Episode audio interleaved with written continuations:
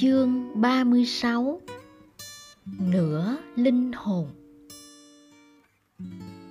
Vào ngày thứ hai, cô Mớt, Sahara, Flo, Trapani, Harun, Linh Tang và tôi tập trung dưới tán lá cây Phycilium trước trường. Chúng tôi đợi những thành viên khác của nhóm chiến binh cầu vòng những tên đầu ngũ đã bỏ hàng ngũ mà chưa được phép. Như Maha nói, định mệnh xoay dần. Cô Mết đang trong tình cảnh giống như lúc cô đợi đứa học sinh thứ 10 ngày đầu tiên chúng tôi vào lớp 1.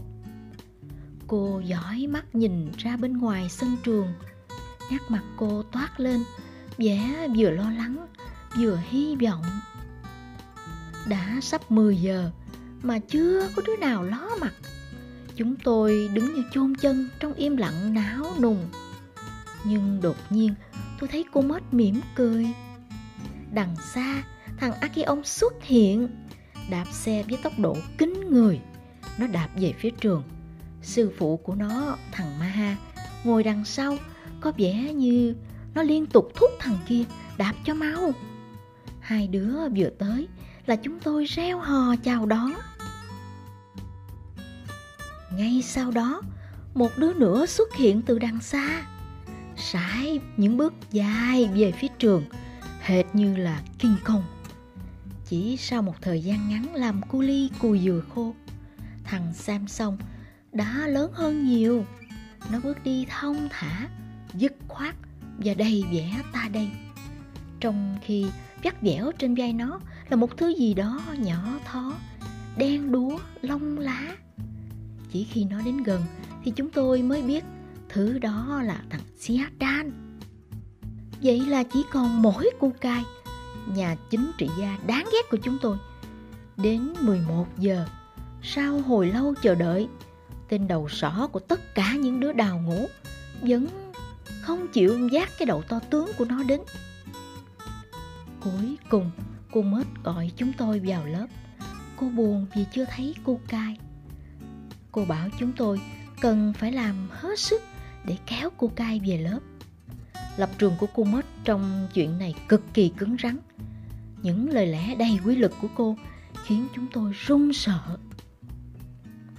Đối với cô, chỉ mất một đứa học trò thôi là coi như cô mất nửa linh hồn.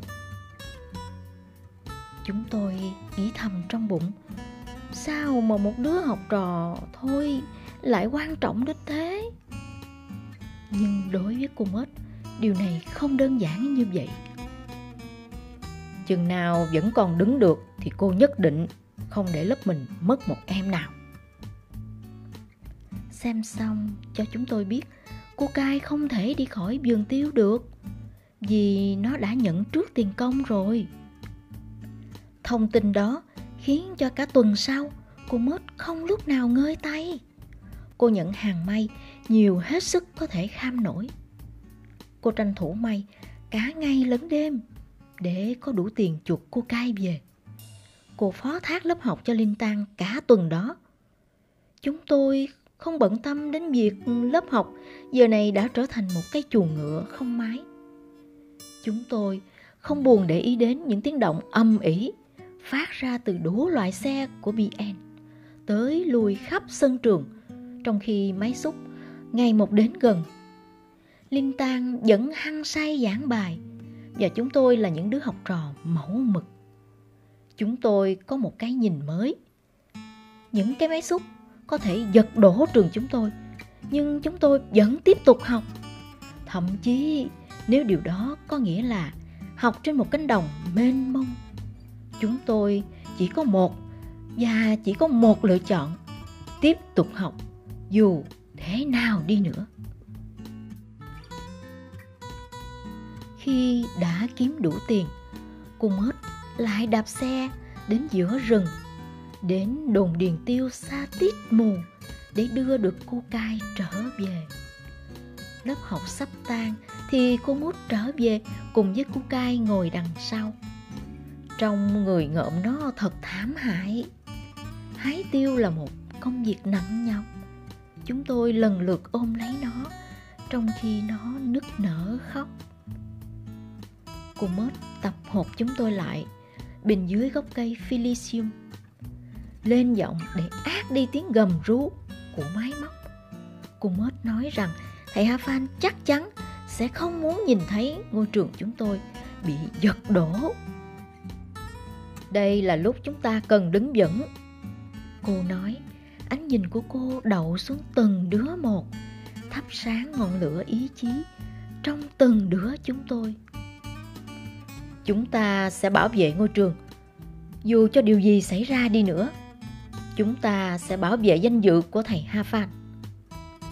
Cô mốt nói giọng khàn đi, cố kìm nén cảm xúc. Hai tay cô rung lên khi nhắc đến tên thầy Ha Phan.